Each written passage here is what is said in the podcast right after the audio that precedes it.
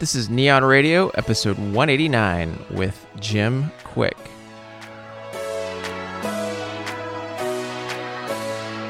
Welcome to Nion Radio. I'm your host, Nick Onken, fashion and lifestyle photographer for today's top brands, performers, and game changers. On this podcast, we explore the body, mind, and soul of the creative entrepreneur, bringing you inspiring guests to help take your creativity, business, and life to the next level.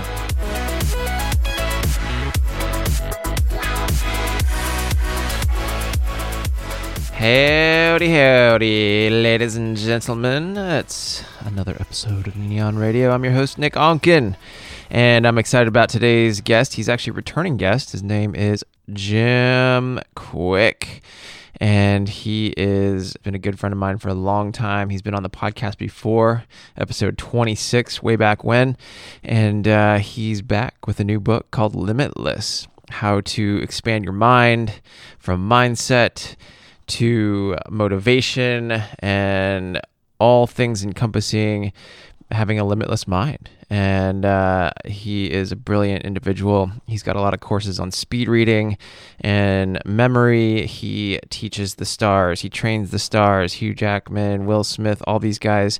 Jim Carrey, he does one on one training with them to help them remember their lines, help them to read faster, all these different things. He is an amazing individual. I've been reading his book throughout this time, especially since we have a lot more of this quarantine time. It's given me a chance to explore his teachings. But uh, Jim is an extremely talented individual. He has a lot to teach you, and his new book is quite amazing. If you want to go pick it up, you can go to limitlessbook.com. If you want to check out Jim's courses, you can do so over at uh, jimkwik.com, and that's K W I K. Uh, he's got a thing called Kwik Learning. So, all kinds of different courses if you want to boost your brain, boost your thought process, your learning process, all the things. This is also in conjunction with Undo Ordinary magazine and Undo Radio. And uh, we talk about survival on this and learning and actualizing your brain functionality and going from a survival to a thrival state because that is the key especially right now through these these harder times of fear and all these different things that are happening with the with the covid-19 things a lot of fear a lot of uh, a, a lot of survival mode pushing us into. I know it's pushed me into it a little bit, and uh, that's normal. I think it's what we do with that that really matters. And, um, you know, what better time to learn how to expand your mind, how to become limitless? Because once you expand your mind, you become limitless. Our minds imprison us if we so choose them to be. As you know, I am all about living the most optimized creative life, exploring creativity, consciousness, and culture. I love the three of them all put together. And uh, really, this podcast is to help you in all of those categories from creativity to health and wellness to personal development uh, which includes learning how to u- utilize your brain function and learning. And the, the more we can learn, the better we're going to be, the more expansive we're going to be, the more creative we're going to be, the more we're going to be able to create the life that we want. Education is such a huge part of that. It's been a big piece of, of my, my life recipe, my lifestyle design over the last 20 years, and uh, been a huge key component. So I want to share that with you, and I want to share these insights, and I want to go deeper. I want to learn even deeper things. What's under the skin? What's under the uh, the hood of the uh, 3D meat suit that we are living in? So, with that, let's go and expand our minds with today's guest, Mr. Jim Kwik.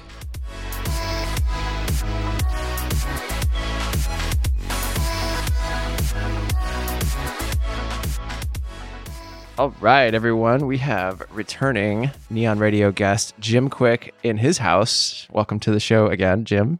Nick, thank you so much for having me, and thank you everyone who's listening. Absolutely. I'm super excited to chat today. This is in conjunction with the magazine Undo Ordinary. So, this will also be in a print magazine, and we're going to talk a lot about Jim's new book, Limitless, which I'm very excited to dive into and, and read once it comes out. you got to be very excited about this. It is so it is so good. It's about upgrading your brain, learning anything faster, and unlocking your exceptional life. I really do believe we all have this this potential to be exceptional, and uh, that's really what this book is all about. Absolutely. And you, uh, man, man, we we did a podcast a good four or five years ago. It I was. think. So, what are a couple of things that you've learned since then that that are going into the book? So, in this book, for the first time after 28 years of teaching, you know, being a brain coach of sorts, helping people behind the scenes to level up their learning so they could level up their life by taking control of the ultimate technology, which is our which is our mind. But more people upgrade their phones than they do their their brain, and so that's really what the book is all about. I introduce something I call the limitless model, which is really an explanatory schema framework to explain not only how to accelerate your learning, but it's a guide to be able to really tap your full human potential. And that's it it sounds like a big claim, but in there, there's a model of three different elements. And imagine this like, I want everyone right now who's listening to think about a goal that they have or an area of their life that there's a gap between where they are and where they want to be. Or maybe there's an area of their life that they feel especially challenged about. And it could be your career, it could be in your health, it could be in your relationships, it could be in your financial situation. You know, in the case of the work that I do, I, it could be in your learning. You know, like Jim, I wish I could read faster. Jim, I could wish I had a better memory, something like that, or I wish I could focus better. I feel like when I describe that idea, people paint a picture of like being kind of trapped. They feel like they're being held back. They're in a they're in a in a prison. They're in a cage. They're in a box. And the key, though, to get out of that box, and we all have metaphorical boxes we're trying to get out of. A box or a cube is a, is a three dimension, all right, three dimensions. And so there's three dimensions that keep us in that box. And uh, these three elements, I call them the three M's, and they're the three M's of becoming limitless. The first one is your mindset. So you could be in a box and imagine it is your career you're thinking about. And what keeps you in that box is your mindset. It's your it's what you believe you're capable of. You could have a negative belief saying, I'm not capable of achieving any more, you know, in terms of my income or where I'm progressing right now in my work. Or maybe it might not be a capability issue, but your mindset is, I don't feel like I deserve it. Or maybe uh, you think it's not even possible you know, because you have these ideas in your head. And I always tell people if you fight for your limitations, you get to keep them. So many people are always saying, Oh, I'm too old, or Oh, I'm not creative enough, or I'm just not, I don't have the money, or whatever it is. And your mind is always eavesdropping on the, on your self talk. The second M, when we're talking about being trapped in that, in that cage or that prison, that 3D, three dimensions is the motivation. So you could have the ultimate limitless mindset. You could believe you deserve it. You could believe it's possible. You could believe in your own abilities. But if you're not motivated, you're not getting out of that box. And so in the book, I give you a three part formula to really understand what human motivation really is all about. It's not about being psyched up and going to a seminar and just getting excited in the moment, saying you're going to change your life and getting back home and then, you know, wears off that bath cools down really, really fast. This is about sustainable motivation. So I give a three part formula for how to access sustainable motivation and drive for the rest of your life. And then finally, you could have the right mindset. Everything's possible. You deserve it. You could even be motivated, have all the energy and the drive in the world. But what will keep you in that box, the third M, are the methods you're using.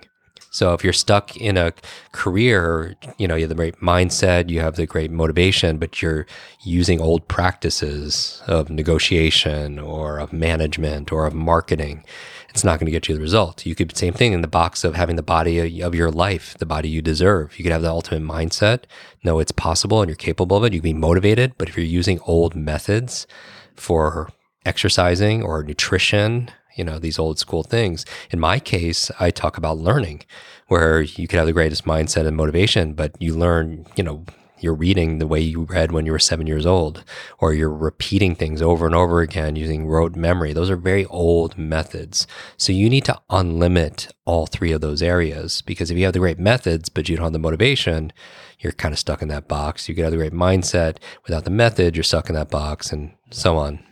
Yeah, I love that. It's it's this model it really will explain why we're not and this is great because it takes the judgment away. so many of us are hard on ourselves because we're not where we feel like we should be. And you can look at it through this lens. Is it my mindset? Do I have a, a belief that's holding me back? belief about what I'm capable of or what I deserve? Or is it, am, am I not motivated? Do I, you know, be able need to upgrade my, my drive? Or maybe I'm just using poor methods and strategies to get a result. You know, it, it really demystifies, and they're they're exceptional books. Like right, right in, we're in my library here. They're exceptional books on these three on these three areas. They're books on motivation. They're books mm-hmm. just on mindset. They're books just also on prescription, how to, methodology. But you really need all three. Yeah, absolutely. And I, what I think is really interesting is like this book is all about taking you from a survival state to a thrive state, right? Because thrive, when you're thriving, you're completely feel limitless. Yeah. So I want to ask you a few questions on that. And this is kind of a little bit what the magazine's about. But so to get started in this, what does survival of self or ourselves mean to you? Yeah. One of the challenges is I believe that we're on this ultimate quest. I think the ultimate quest or journey that we're all on and I wrote the book around the hero's journey. So it actually takes you through from the ordinary to this extraordinary space where you return with the, the elixir and the treasure. I believe the quest we're all on is to be able to realize, to be able to reveal our fullest potential. But when we're in a survival mode, fight or flight mode, that part of our brain, the amygdala, feels like it's being under attack like a saber-tooth tiger is coming. And we react that way sometimes to outside stresses. It could be what's going on in the world. It could be how we're being treated at work. It could be how our family is is their expectations or any kind of conflict, I mean, financial stress. We always feel like that our safety is in jeopardy. And if that's the case, you can never really thrive because you're not going to access chronic stress. When you, I mean, you think about if you're just fighting to be able to survive all the time, chronic stress actually shrinks your brain and it shuts down big parts of your brain and again puts you in a fight or flight or freeze place but not one for thriving. And i think ultimately we're there. Even in relationships i think it's important for people to to feel safe so they could be, you know, be themselves and not have to hold. A lot of people feel they're burned out because a lot of it is not because they're doing so much, is they're doing too little of the things that make them come alive, that make them feel alive. And but they're blaming, you know, their to-do list and why they're tired all the time. But maybe there you don't have enough things on that to-do list that make you thrive. Yeah. Yeah, I mean, it's such a. I think self care is a big piece of that, right? Like, and I know I'm, I've gotten. I know you're into biohacking and all this this fun stuff, as am I, and then like learning how like different methods to to kind of hack that and get there. How is mental health the most important piece of survival? It is because if we don't feel like that's one of the challenges. I, I, I opened the book, describe in the early part of the book, talking about how there's a rise not started by technology, but it's definitely amplified. Technology is wonderful, right? It makes our life more convenient. It allows us to connect with each other. It allows us, you know, I want to know what my family and friends are doing. If I can, you know, reach them, you know, talk to them every single day, it's nice to be able to see them in their feed and, and all that. The challenge is, is technology is a, is a tool for us to use. But if the technology is using us, then who becomes the tool? And it's accelerating for what I call these these horsemen that's really attacking our mental health. And so the, the four are number one, digital deluge, information overload. Mm-hmm. And it's a, it's making us in that information it's called information anxiety. And so talk about mental health higher blood pressure compression of leisure time more sleeplessness because people can't sleep because there's so much we're drowning in information. That's why a lot of what, what i teach you know in, in my podcast and the book is our strategies to learn faster to be able to read better. Then besides digital deluge you have another one that's hurting our mental health which is digital distraction goodness, you know, every like, share, comment, cat video, it's it's giving us this dopamine, you know, short-term high that is training our distraction muscles. And it's going along the the learning and motivation centers of our nervous system and it's it's making us addicted to our devices. And that's that could be really challenging to our own mental health when we can never turn off and we can't focus on a conversation and we can't be present with our loved ones because our mind is always multitasking. And part of it is because whatever you're doing repeatedly like on your phone you're you're getting better at and a lot of us are getting better at being distracted.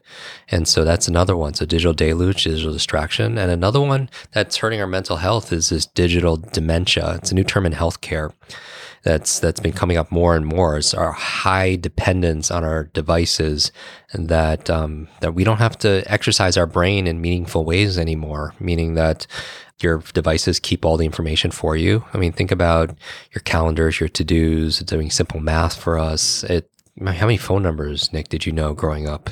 so many. how many? How many? How many do you know now? Two. right. Okay. And it could be somebody you contact every day. You text every day, but if you don't have your phone, or it's the battery's dead or whatever, you can't, you have no way of contacting them. And it's not that you want to memorize 200 phone numbers, but isn't it, it should be concerning we've lost the ability to remember one. So we are not, it's not just mental health, it's mental fitness. It's like if you rely on the other day, a friend, we, you know, we got, he was like, get in, you know, like we got into a, into a lift and we end up going like four blocks. I'm like, why didn't we just walk that? but just like with escalators or elevators, there's a physical toll because you're not moving. We talk a lot about movement being good for mental health, just overall health and physical health also as well and we're not using it because of technology. We're not using our brains as much because there's this another digital supervillain, which is this digital like deduction where our smart devices are even doing all the reasoning for us. It's doing all the critical thinking for us. You know, I'm not even just talking about like fake news, but it's just like it does everything. So we don't even have to use our minds.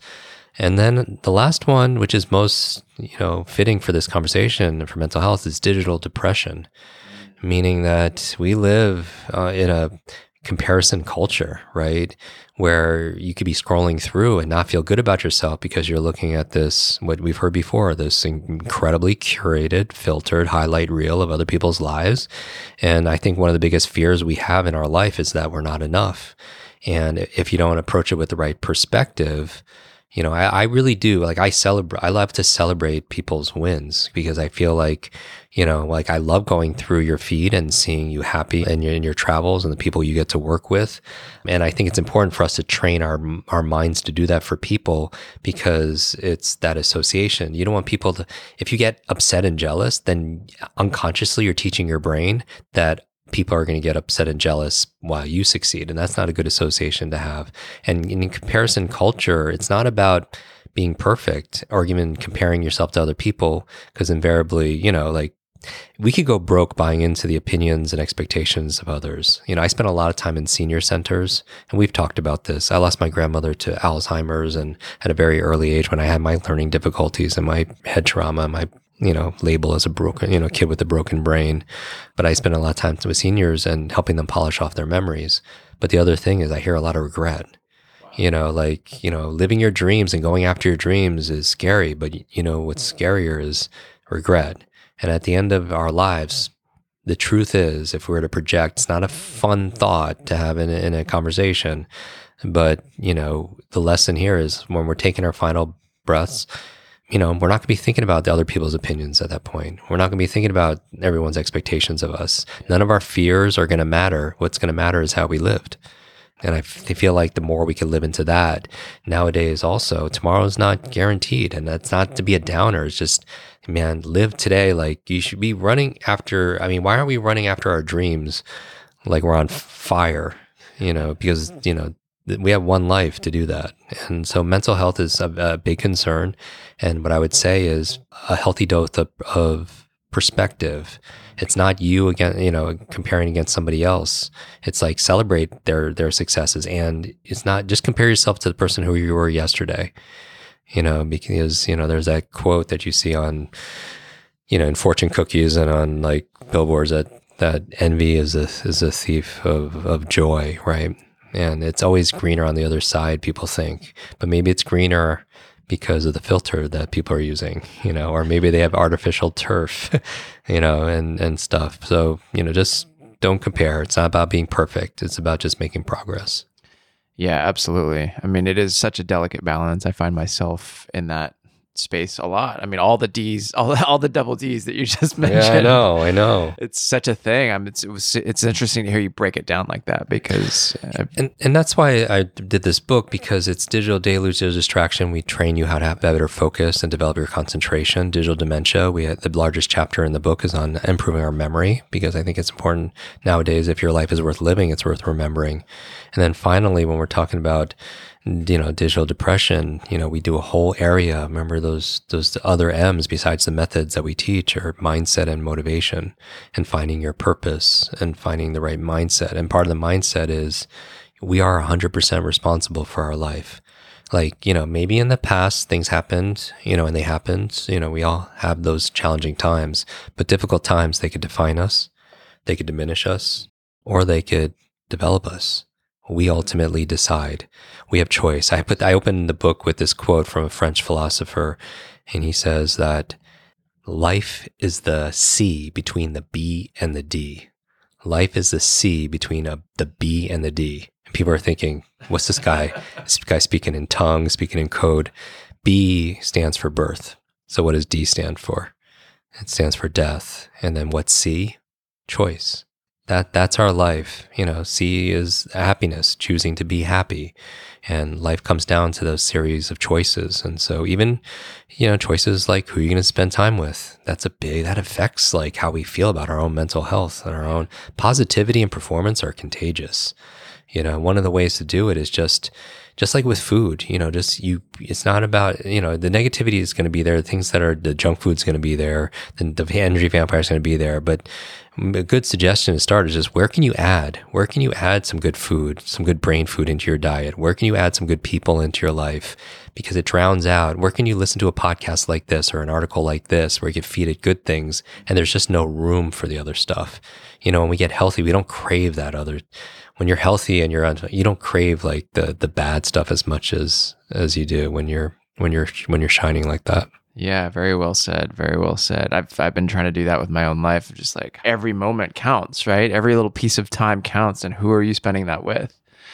Because we don't get because we don't get that back. Our, our time and attention. That's the one thing we don't get back, and it's it's the currency of life today. And you know what's important to somebody based on where they're putting their attention and their time. No matter what they say, that's where their energy goes. Yeah, absolutely. So, I mean, this and this next question is kind of pertains to even the first M that you were talking about. But how would you describe a survival mental construct? That's an interesting qu- question.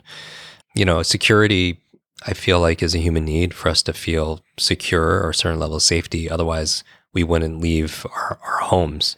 We wouldn't drive a car. We wouldn't do any of this. You know, part of having be able to do things in, in the world and not have those kind of constraints. So in, in terms of a survival, it, it's challenging when, when we when we were in survival, like parts of our it's not just our brain, parts of us just shut down, you know, because it's that chronic anxiety, that chronic stress. You know, we've had some people, you know, may like like me have had, you know, some trauma in our past. Like I think we all could relate to it.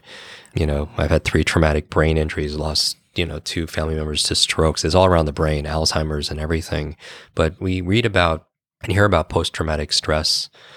What we don't hear enough about is post traumatic growth, that people have gone through difficult times. And I'm sure somebody who's looking at this conversation or, re- or listening to it can relate that you had, there were some times in your life that was really hard, very, very difficult. You wouldn't wish it upon anybody. But I bet you there's some people who wouldn't change it you know, because they found something, they found a treasure there.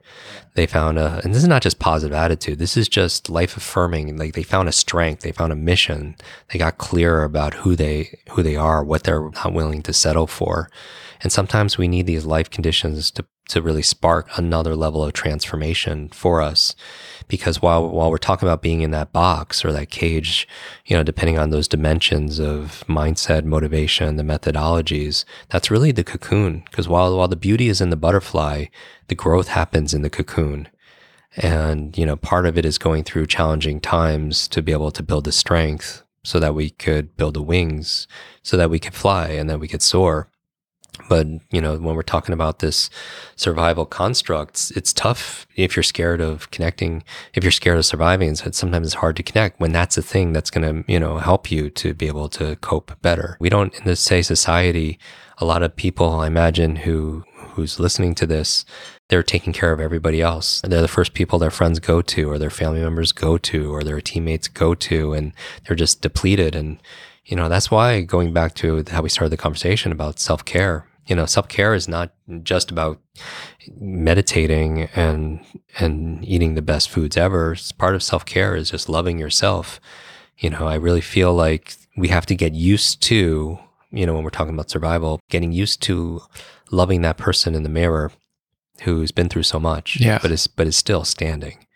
You know, that's a survivor, and I would say that, you know, in this society, part of self love also is, you know, when we're talking about self love and self care. You know, other words that start with self, self respect, self esteem. They all start with self because you can't get that from another person. Like so many people are looking for somebody out there to complete them, but I feel like that nobody could give you the love and care that your soul craves from from you you know and so I, I would say practice little acts of of self-care little things and they add up over time you know like little by little a little becomes a lot doing for yourself.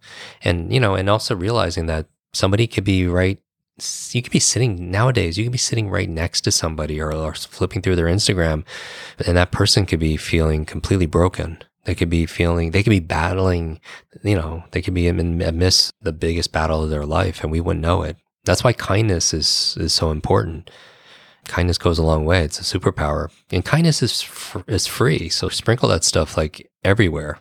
And and especially sprinkle it on on yourself because that's that's the other part of it is that we all need somebody to encourage us and to challenge us and cheerlead for us. But if you haven't found that person be that person.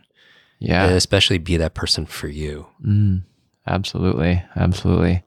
So what now what does awareness mean? And how does one create more for themselves because I, you know obviously awareness is the key to key to anything. I would say um, self awareness is a superpower. It's like the ultimate superpower. I think we're here to know ourselves.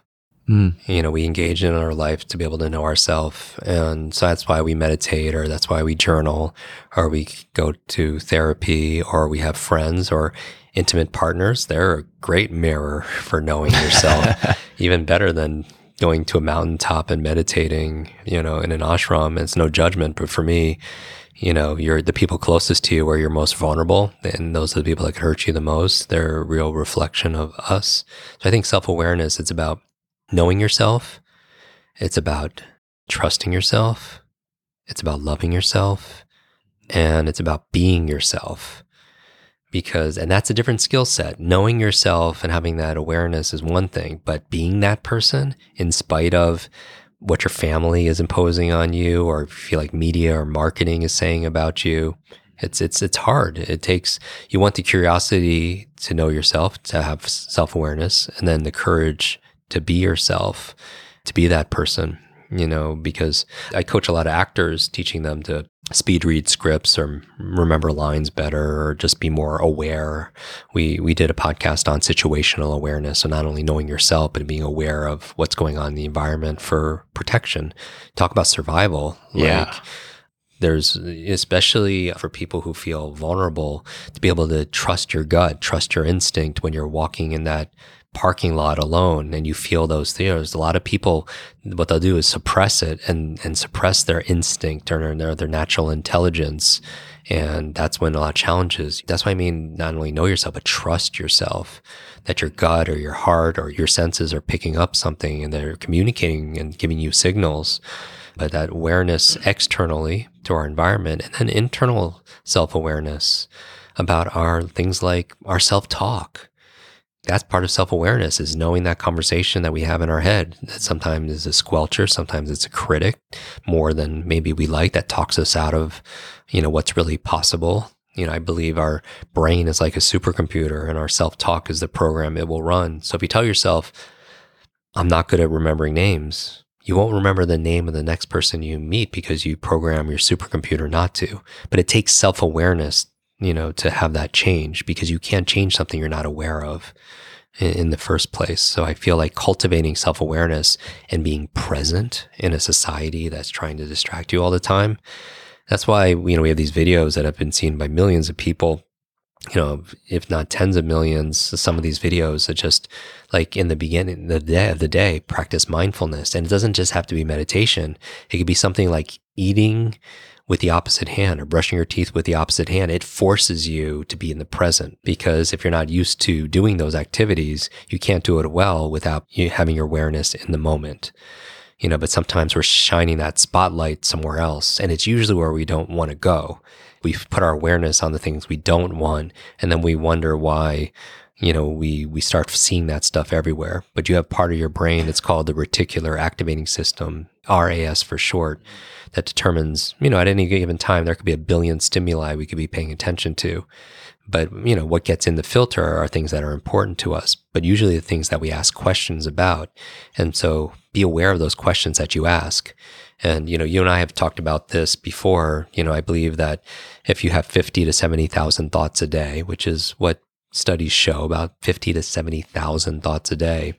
A lot of those thoughts are questions, and those questions are, are directing our focus.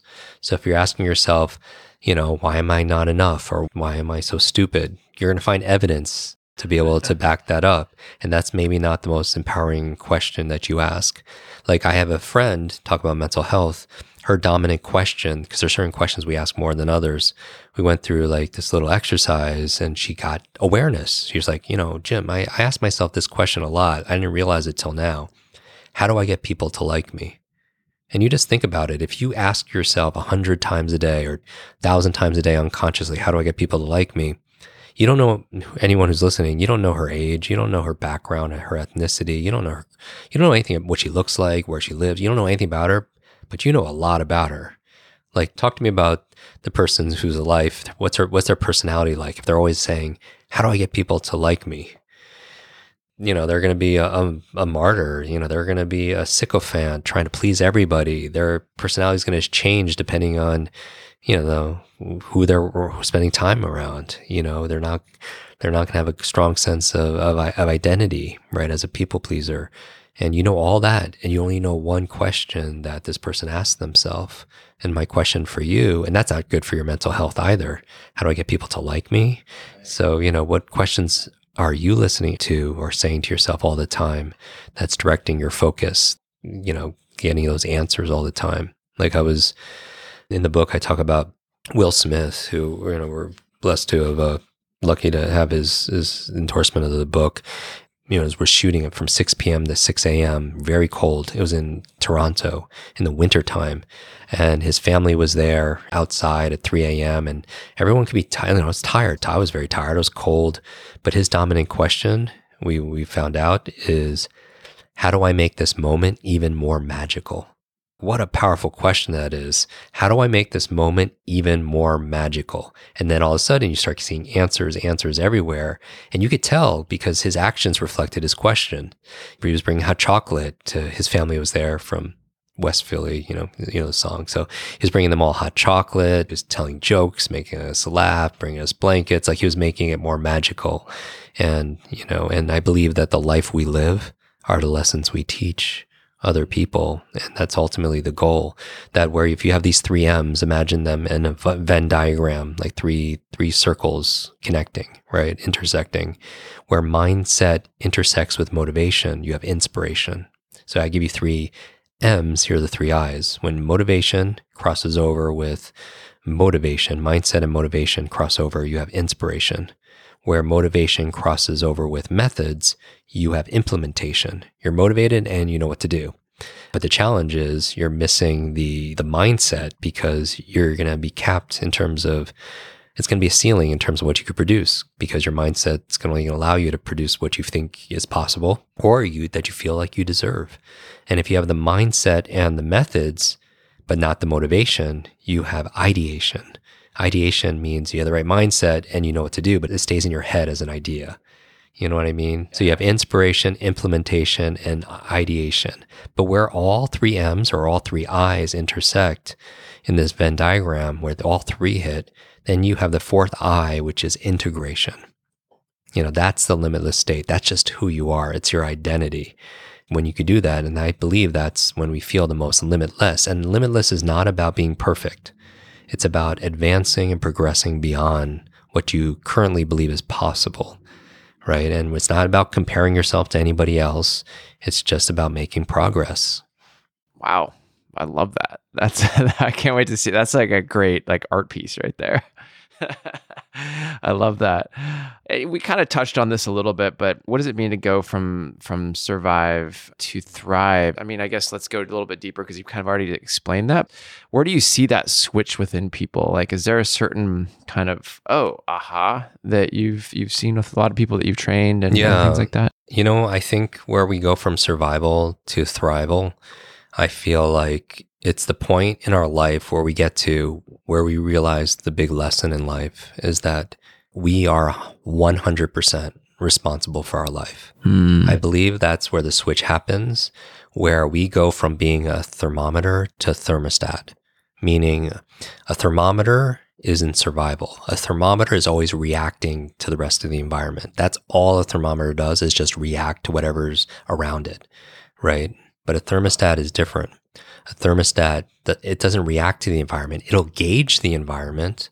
It'll gauge it, but then what, what will it do? It'll set the environment yeah. and we could set a temperature or a goal or a vision or a dream and what happens is the environment changes along with it and I, f- I feel like it's the word responsibility I, I remember i got to introduce two of my superheroes modern day superheroes together they both wanted to meet so we met at a dinner it was um, richard branson and stan lee the late stan Wow. lee and um, in the car i remember asking Stan, you know, who's like a personal hero to me because I, you know, I grew up with my learning challenges and I couldn't read for almost over three years. And I taught myself how to read by reading his comic books. Something about the stories brought it to life. And I asked him, you know, you created all these amazing heroes, Avengers, X-Men, Fantastic Four, Spider-Man. I mean, just goes on and on. I was like, who's your favorite? And he looked at me. He's like, Jim, it's Iron Man. And I'm like, that's awesome. And he's like, Jim, who's your favorite superhero? And I, I posted this on Instagram. He has this big Spider Man tie in the car. And I was like, Spider Man. And without a pause, he's like, with great power comes great responsibility. And in my mind, you know, I still have the sometimes this tendency to reverse things because of my my brain injury. And I heard something different and I switched it again. I was like, You're right, Stan, with great power comes great responsibility. If you're in a position of power, you have great responsibility to wield it and to be able to serve. But also the opposite is also true that with great responsibility comes great power. With great responsibility comes great power. When we take responsibility for something, we have great power to make things better. And I feel like that's the shift from going from survival to thrival, meaning that when we take responsibility, that things happened in our past and they happened and, you know and they and they could have happened to us right and when we take responsibility from how we're going to live today moving forward then we have that that choice you know then we have true freedom and permission to be able to thrive and to to level up and to to be more to do more to have more and and to share more Yeah. Wow. That's that's powerful. I love that. Man, dropping some some bombs over here. dude i'm Jim. just literally just reading it right out of the, the book right now so I'm just like I can't wait to read the book. It's going to be amazing. You know, and I guess now the next question would be like, how does one achieve a thrival state? Do you have any great practices? Then, and you're probably in the book here, of like, oh, what's one thing? Yeah, once once you take responsibility for your life and you know that that our life is where it's at, and then you could use for the you know all the techniques that we we learn from listening to all the podcasts and books, things like you know forgiveness, you know like thing things like gratitude, all the things that make for a rich life. You know, I think a lot of it has to do with with believing in ourself. When I said know yourself, trust yourself, love yourself, and then be yourself, it's very purposeful. Being yourself and, and trusting yourself. It's like when you see a bird in a tree. Like I'm constantly, you know, I had a number of falls. I wasn't, you know, my parents, when they immigrated here, we lived in the back of a laundry mat. You know, they had many jobs that wasn't very well supervised. So I got in accidents, you know, so I have a kind of a little slight fear of heights, which is why I do these. you know, I just posted yesterday, like zero G, you know, things or skydiving and, you know, crazy stuff. But I look at a a bird, if you're going to role model, like that bird up in the tree, if I was to switch positions with that bird, I'd be so, you know, I'd be pretty scared being up that high on that tree branch. But it's calm and the bird is singing. You know, it's not because it puts its trust in that tree branch. it's calm and confident because it puts its trust in its own wings, its own abilities, its own self. And I feel like anything that we can do to cultivate that level of confidence, and again, it's a choice, it's our responsibility. You know, it's not that you'll, you know, a mentor, Dr. Stephen Covey, he talks about power of personal responsibility. You know, people like Dr. Wayne Dyer will talk about it's not you'll believe it when you see it. It's the opposite. You'll see it when you believe it. You know, if you believe you can or believe you can, either way, you're right. Henry Ford said that. But when I'm, I'm talking about this practice, is gratitude. A practice is a thought experiment of like, what if the only things you had in your life tomorrow were the things you felt you expressed gratitude for today? Like, if you want to get out of survival mode, gratitude, if you want to start thriving, appreciate what you already have because what you appreciate appreciates and it grows, it gets better. Yeah. So a thought experiment is like, what if the only things I had in my life tomorrow were things I expressed gratitude for today? You know, if you want to feel truly wealthy, which, you know, means also you're thriving, it means you're not just surviving. If you want to feel truly wealthy, make a list and count all the things you have in your life that money can't buy. Mm. And I think gratitude is the antidote to fear. And so I would cultivate these little things. But the book is full of things that I do every single day. These micro habits. The book is a big part of the book is about mastering your own habits, habits of mind, the thoughts that you have, habits of energy, you know, in terms of your drive and your purpose. Also habits of your you know what you're doing every day you know and so i talk a lot about morning routines of geniuses like what do geniuses do in the morning to kickstart their day to jumpstart their mind to have clarity to have presence. And there are little things that we do again because it's not about it's not just about persistence. Yes i think it's important to be persistent. You know if you're persistent you could achieve it but if you're consistent, you get to keep it. There's so many people that are persistent and get a result at a gym or in a business or in a relationship. And then they get that relationship because they were persistent about it. And then it just kind of unravels because they're not consistent. They're not yeah. doing the same things they did in the beginning of the relationship or the beginning of their, you know, with their same things that got them there, you know, as a founder or as an entrepreneur. They stopped doing those things because they started playing it safe. Yeah. You know, or in any area of life. So I'm saying that, you know, little progress done daily adds up to big progress. Yeah. Absolutely. You kind of just answered the next question a little bit, but what tools do you use to survive your own internal constructs? So maybe like let's take this a little step even a step further from the book. Like what kind of different say even biohacks or any any sort of thing that you have in your sphere, your orbit, what tools do you use? Yeah. I mean besides some of the ones we've talked about, these thought experiments, you know, daily routines, the power of gratitude, and just perspective, a positive dose of perspective. One of the things that I would, I would suggest is getting around people that, that inspire you. Who we spend time with is who we become. We've heard that for, you know, forever. And there's a reality to it. It's because who we spend time with is we start adapting and adopting their habits. We start using the same language. We start eating the same food as the people we spend time with, you know, because we are those kind of creatures that imitate things. And so I would be conscious of the people you're spending time with because it's often the sometimes it's the people that care about us the most that we give them the power to hold us back. And not that they have the power to hold us back, but we give them the power. We give up our power to them. And sometimes it's people really close to us that really sincerely love us, but they could be sincere, but they could be sincerely wrong you know, maybe they're saying these things like, why are you reading those books all the time? Why are you listening to those podcasts all the time and, and, and going to those events all the time? But maybe their intention is they don't want to lose you. They don't want you to outgrow them. They don't want you to get hurt or get your hopes up. So again, it could be sincere, but sincerely wrong. But we could decide you could still love your family and love your friends, but then you could choose the people that really are the ones that that are your your people you know? And i think so one of the things that i would suggest that's so basic. Now a lot of the stuff that i'm saying is common sense. Obviously the book is very advanced and when i talk about speed reading and learning languages and doing all these things the methodologies are there. But ultimately what keeps us from that next level of mastery is saying these words saying like oh i know that already. Oh i've heard that before. And I feel like that experts, the people who are world class in any industry, they get really good at the fundamentals. They get really good at the basics. It's not, not they're not always sexy, but they're the things that get you the results.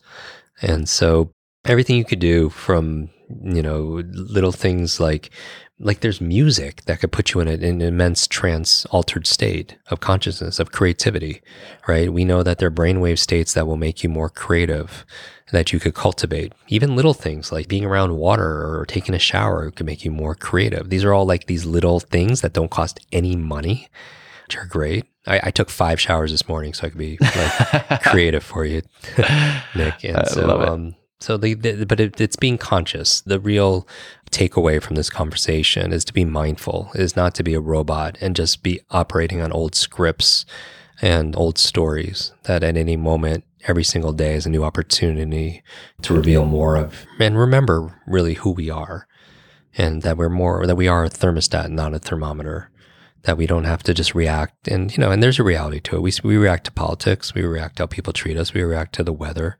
But ultimately, there are people who are, you know, have the same kind of weather and they're just really thriving. Yeah. You know, there was, you know, it's not about resources. We've heard this before. It's because if there's one person out there that doesn't have the money and they're still happy, then then it's possible. If there's one person out there that doesn't have the education or they don't have the big house, it's still possible. And that's why I think perspective is important. And usually, what helps me to get a new perspective is changing place or changing people. I'm not saying you have to jump on a plane and go across the world, just like go somewhere new. You know, novelty is so good for the brain, it's so good for the body. It helps you, you know, create neuroplasticity. But so many people don't embrace new and novelty and create Yeah. pursuits because they're afraid. They're afraid of, you know, what other people are going to think. And as kids, we didn't do that.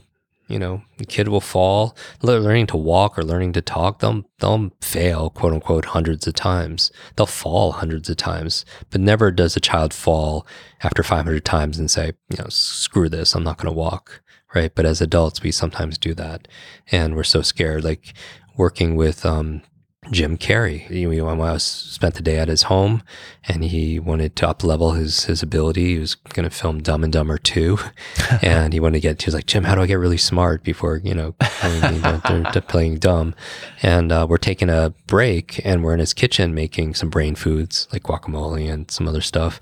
And um, I was like, why do you do what you do? I want to know why. I'm always interested. Remember those three M's: what their mindset is, what their motivation is, and then the methods that they execute and I found out his motivation was he's like, Jim, I, I act like a complete fool sometimes on camera, so extreme because I want to give people who are watching it permission to be themselves. Mm. He, says that his religion really is freeing people from the concern of other people.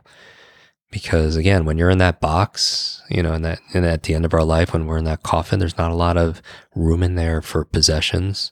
Not have all the toys, and that's great for you, but you know, great for anyone who's listening. It's wonderful but there's also not any room in there for regret, you know? And so I would say that live from that kind of place and just free yourself from the concerns of others. And it's not that you're just going to just wake up one day and not care what other people think. Still get feedback, learn from mentors, but don't take criticism.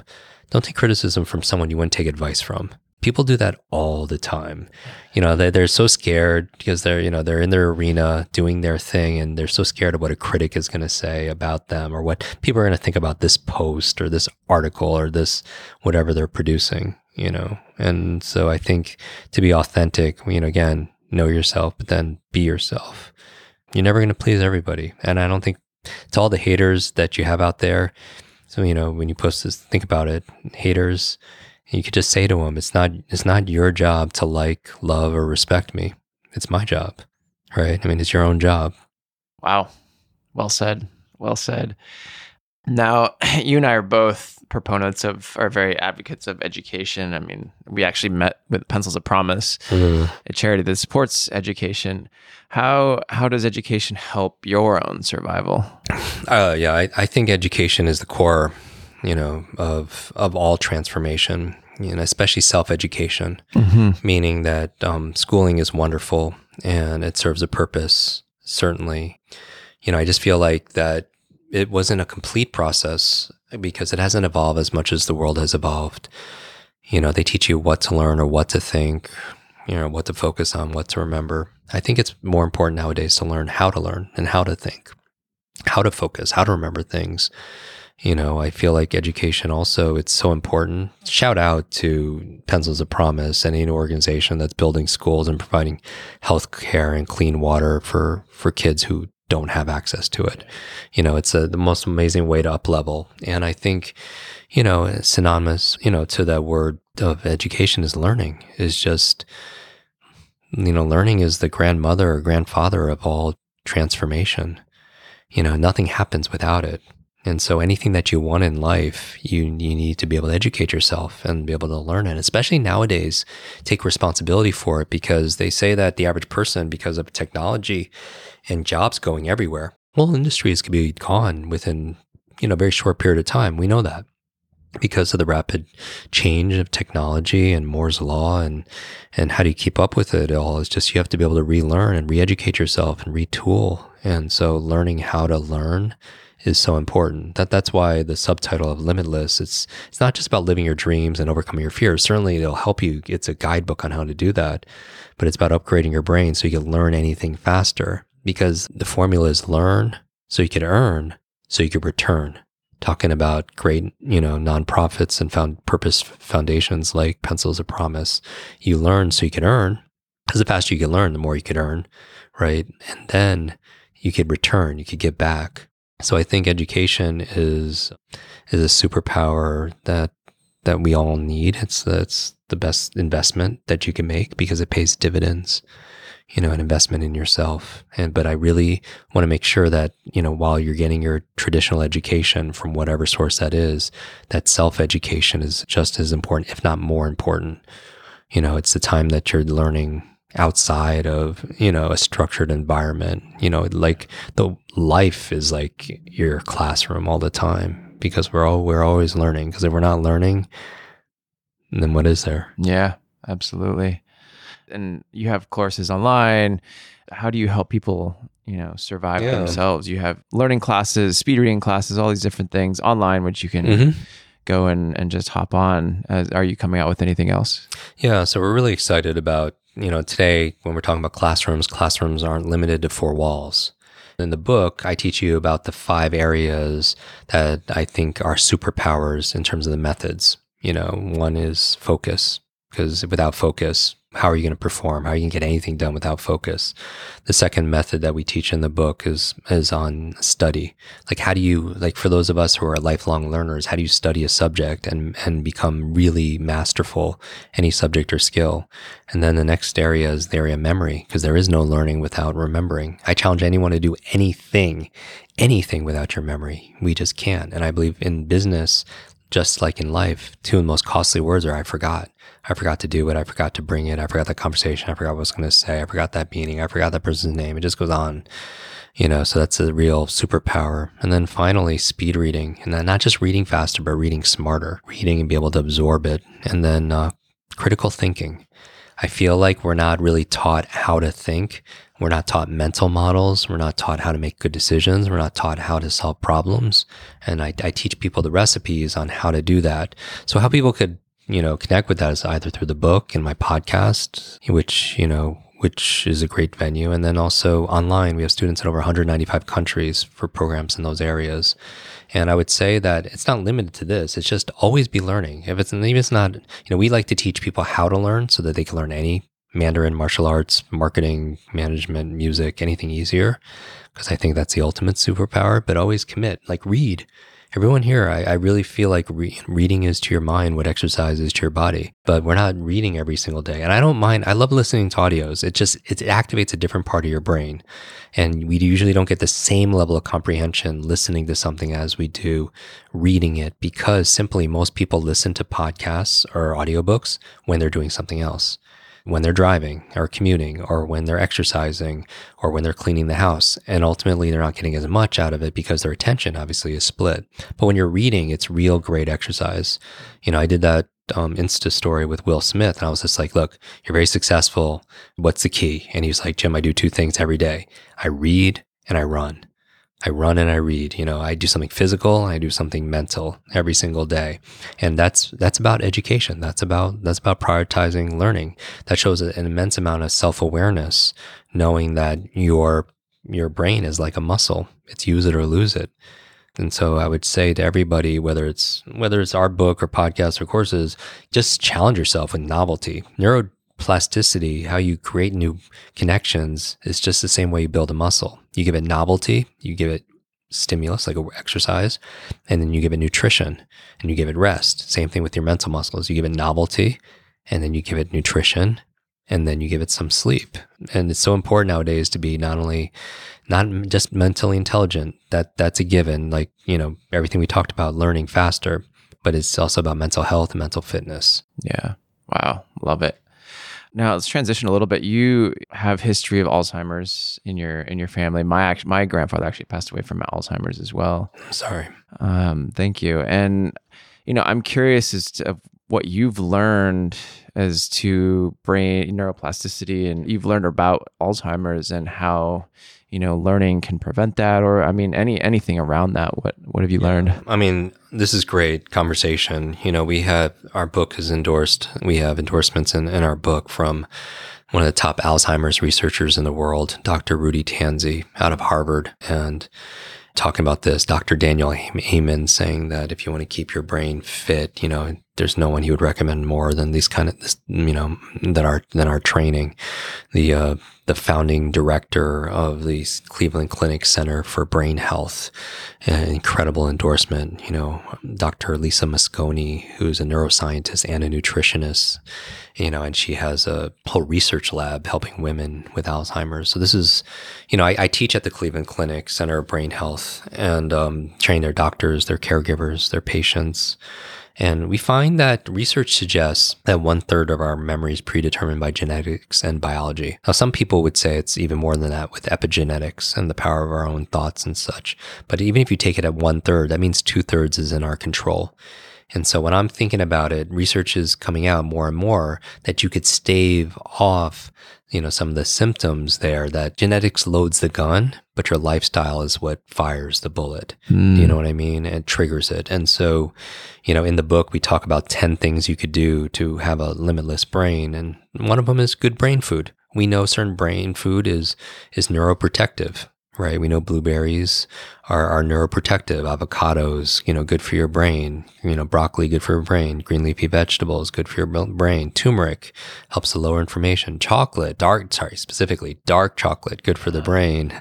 Low or no sugar and just, it has to be dark though, not, not, not milk chocolate. But it, generally what's good for your mood is good for your mind. But there's this whole area of neuronutrition that talks about how your brain has, has a set of different requirements, nutritional requirements than the rest of your body. And I'm not a doctor, nor am I a nutritionist. That's why we had, you know, those, those people counsel on it and the interviews that I've done on my show and putting the research in the book in, in detail on the protocols and, and referencing the studies. But I would say is what you eat matters, especially for your gray matter that we know on the opposite when you eat junk food, which is not really a word. There's not, there's no such thing as junk food, right? There's junk and then there's food. But you know, you eat processed food, you eat a lot of white sugar. You just know, like they take white sugar out of kids' diets, and all of a sudden, a lot of their behavior, you know, gets gets aligned, and and so much more. So everything that would affect when I'm thinking about brain aging, the things that we know are that are that no one would debate. You know, good good brain food, good uh, nutrients, meaning that you know if you're not getting it from your diet. And again, go to good functional medicine doctor, or health practitioner, and everyone's bio individual. What's kale might be really good for you, but it might be not so great for somebody else. You know, see if get a food sensitivity, a microbiome test done, so you know what foods really you thrive on. And when it comes to nutrition, just get a nutrient profile done because if you're you can learn the best speed reading foreign language, remembering names, tactics out of my book, but if you're lacking vitamin E, if you're lacking vitamin B, if you're lacking omega 3, DHA, you know, those essential fatty acids, you're not going to perform. Your your hardware, I'll give you the software, but you got to take care of the hardware, you know, which is your brain health. Mm-hmm. Movement, I mean, goodness, it, there if the, there are so many studies that show that movement is good for the brain. That's the primary reason you have a brain is to control your movement. As your body moves, your brain grooves. When you when your body moves, you create brain-derived neurotrophic factors, BDNF, which is like fertilizer for the brain. You know, plus we know so many creatives are now doing walking meetings. They're not sitting down in boardrooms and everything else. They're they're getting fresh air. They're getting grounded they're, they're you're more creative when you're outside. And and you know Steve Jobs did, did did that. Bill Gates does that you know and so get get out and and move. And I'm not just talking about doing exercise Pilates three times a week or yoga twice a week. I'm talking about moving every day because they say sitting is the new smoking. So we have very sedentary lives. So Ooh. so move, right? I know it's powerful, but it's like but it stays in your mind. It's just like move. Like every 30 minutes or an hour, just get off your screen and just take a five minute break and just like do some jumping jacks, get some fresh air, get some hydration. Other things good for your brain, sleep. Goodness, we live in a society that it's an epidemic of sleeplessness, and that is not good for your brain when you sleep, what your brain is doing is it cleans out plaque, you know, these, this beta amyloid plaque that could lead to um, dementia, right? Um, you know, and also when you sleep is where you consolidate short to long term memory. So if you're having long term memory issues, check, you know, go for a sleep study, check that out. Talk about in my book, you know, I, you know, my, my bouts with sleep apnea and, you know, this breathing disorder that I had where I stopped breathing 200 times a night and most of the times it's because somebody is like overweight, but it's just it was a genetic. I found out later that my um, my family members have it also as well, but just wasn't tested for decades. You know what I mean? And be like, you know, every episode more than 200 times, it was more than 10 seconds. So I'd wake up suffocating you know and so you, you, sleep is so important so in there i do whole areas of how to optimize your sleep you know the best sleep hygiene that i've found worldwide you know and so stress management good for the brain, you know, like coping with stress, because chronic stress, as we talked about, shrink your, shrinks your brain. But, you know, on a scale of zero to 10, how much, how much stress do we have? And what are we doing to cope with stress? Are you getting body work? You know, are, are you meditating, whatever, you know, whatever you're doing to be able to lower stress levels. So you're not spending all your time in that sympathetic kind of mode, that you get to spend some time in that parasympathetic rest, digest, recover kind of mode. New learnings, right? And great for the brain, as we talked about. It actually adds years to your life. There have been studies done with these nuns. I call them super nuns that were living 80, 90 and above. They found out in this community, their longevity came from their emotional faith and gratitude, but the other half, they were lifelong learners. And uh, it was on the cover of Time magazine. It was amazing. So it, if you want to live longer and also not only add years of life, but life to your years, learn every single day. And so that's just a handful of things, but it's pretty conclusive. And notice all these things, like they don't really cost anything. You know, I mean, yes, I mean, like, like we stress management, sleep or movement, movement, those kind of things that they don't have to cost a lot of money. I mean, certainly a little bit good foods, you know, whole foods, organic, you want to eat right, but what's the cost of not eating that way? Mm-hmm. Absolutely. Absolutely. The final question here, like what, what did you learn about yourself from the process of writing this book? Dude, that, that's a great question. Nobody has asked me that question yet. So is my first book. It's kind of, um, you know, I've been doing this for 28 years. And so it was a process for sure you know, reading a book is different than writing a book. And while we do quick thinking and quick focus and quick recall and quick reading, and we don't do a quick writing program, but maybe that would come up next. It was a creative pursuit. I mean, it was a little bit emotional. Some of the stories I shared from from growing up, you know, talking about that digital depression where we're comparing ourselves, that being just just open and transparent about some of the stuff I've struggled with from like, you know, how I saw myself and my self-esteem and being bullied to you know, losing my grandmother to my sleep issues and all of that. So that was kind of a therapeutic for me also as well, you know, but the, the book itself kind of wrote itself. It channeled through me. And um, I wrote a lot of it in inspiring places, meaning that as I traveled around the world to places where you're probably listening to this right now, it was very inspiring. I would do a talk in Europe or in Asia or in Australia, and I would get, you know, after I say hi to, I would write or like you know in there i share a technique 2500 year old memory technique because it's not only based on the latest neuroscience you know at ivy league schools on cognitive performance it's also based on ancient wisdom. Like what did ancient cultures do to remember things? Like, what did the ancient Greeks do before there was a printing press? And I went there and I wrote in you know Athens and I wrote in Greece and it was very inspiring places. And so I, I channeled that spirit and that energy into this book and it, it's really you know, I wanted to I was thinking about legacy because when my sleep was really really bad. I was hospitalized. I remember because um, I went three nights without sleep because of my I mean this disorder that wasn't you know that we didn't diagnose properly and um, made me think about my legacy and it made me think about my own mortality more. That's why I talk about like think about your, your final breaths. What are you going to think about and what are you going to regret?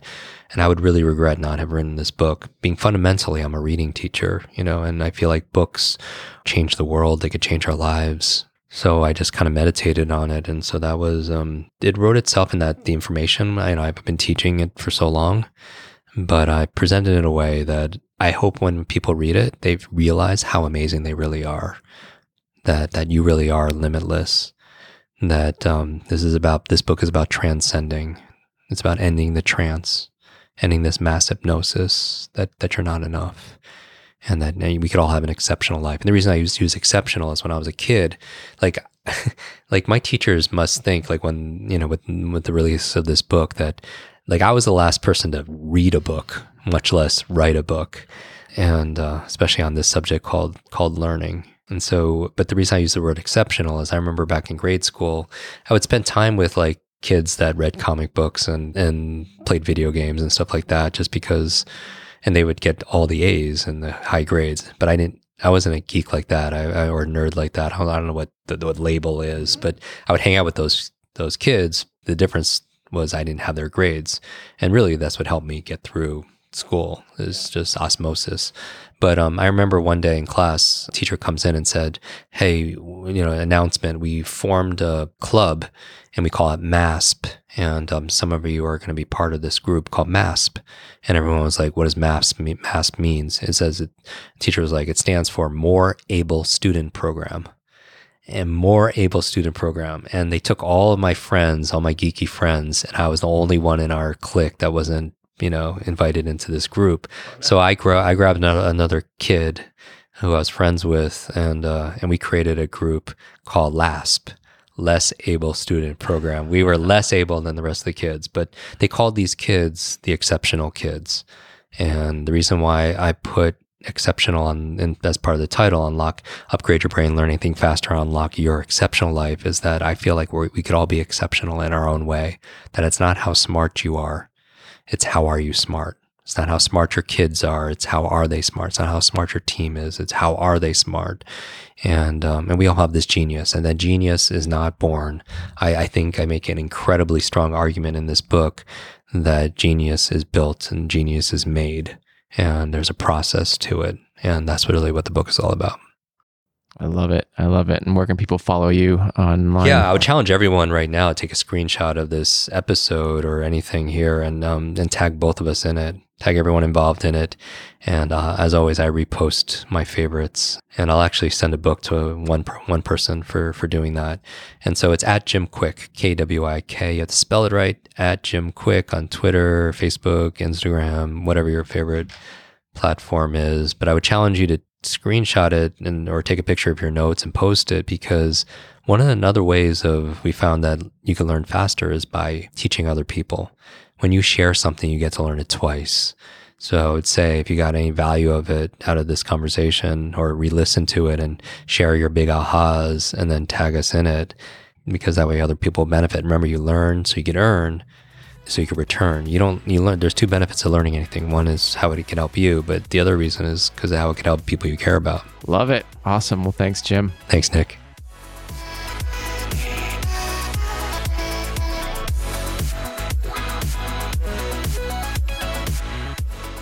Thank you guys so much for tuning into today's episode of Nion Radio with our guest, Jim Kwik. I'm your host, Nick Onken.